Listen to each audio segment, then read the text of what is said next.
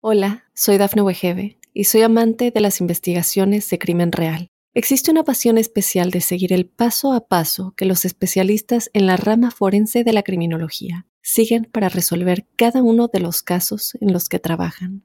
Si tú, como yo, eres una de las personas que encuentran fascinante escuchar este tipo de investigaciones, te invito a escuchar el podcast Trazos Criminales con la experta en perfilación criminal, Laura Quiñones Orquiza, en tu plataforma de audio favorita. Mundo Now, noticias en 5 minutos. Inmigración, dinero, política, entretenimiento y todo lo que necesitas para amanecer bien informado. Comenzamos.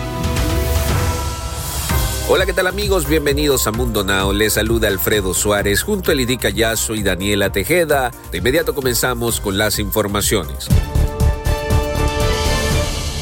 El gobierno anunció la implementación de un plan que permitirá acelerar los procesos de familias que lleguen entre puertos de entrada de la frontera con México en busca de asilo. El programa permitirá tomar decisiones de manera más rápida y justa en casos de inmigración de familias que llegan entre los puertos de entrada en la frontera suroeste, dijeron los secretarios de Seguridad Nacional Alejandro Mayorkas y de Justicia Merrick Garland en un comunicado. Si bien los cambios no se verán funcionando hasta dentro de algunos meses, el cambio de postura evidencia una transformación del sistema migratorio, pero sin la participación del Congreso.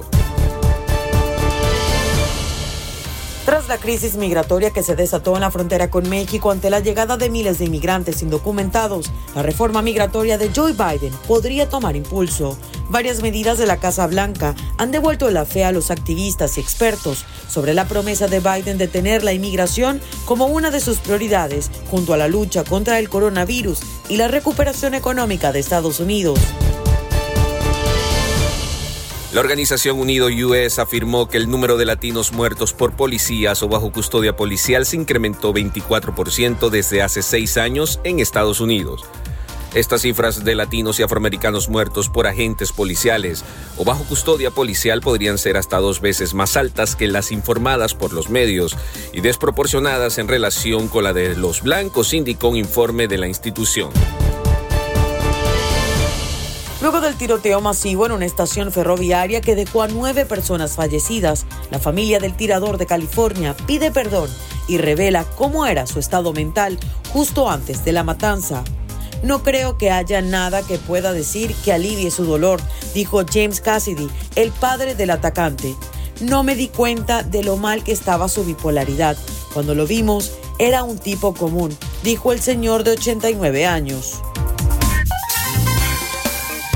Con ustedes las noticias más actuales del mundo del entretenimiento.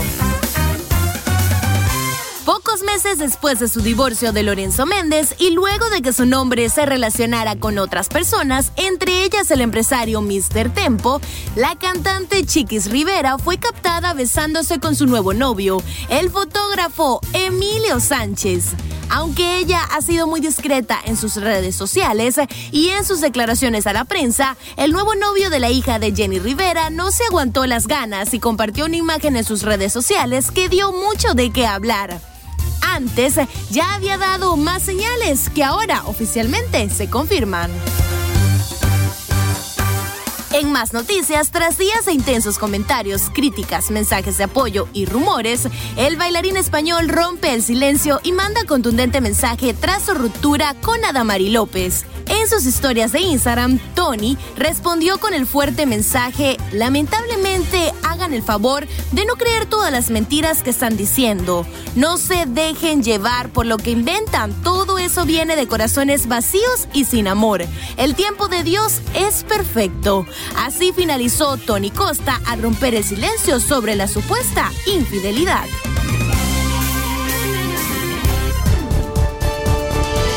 Deportes. Y ya hay campeón de la Liga MX. Luego de 90 intensos minutos, la máquina de Cruz Azul por fin se quitó la maldición del subcampeón y se impuso a los guerreros del Santos Lagunas en un partido que terminó empatado a uno, pero que ganaron los capitalinos gracias a que llegaron al juego de vuelta con un gol de ventaja. Después de 23 años, los cementeros de Cruz Azul pudieron volver a cargar el ansiado trofeo de la Liga MX en esta ocasión del torneo Guardianes 2021, en un partido celebrado en el magistral Estadio Azteca y que casi terminó en Trifulca. Y nos despedimos como todos los días con una frase de Mundo Inspira. Haz el bien sin mirar a quién. Nos escuchamos mañana en otro episodio de Mundo Now.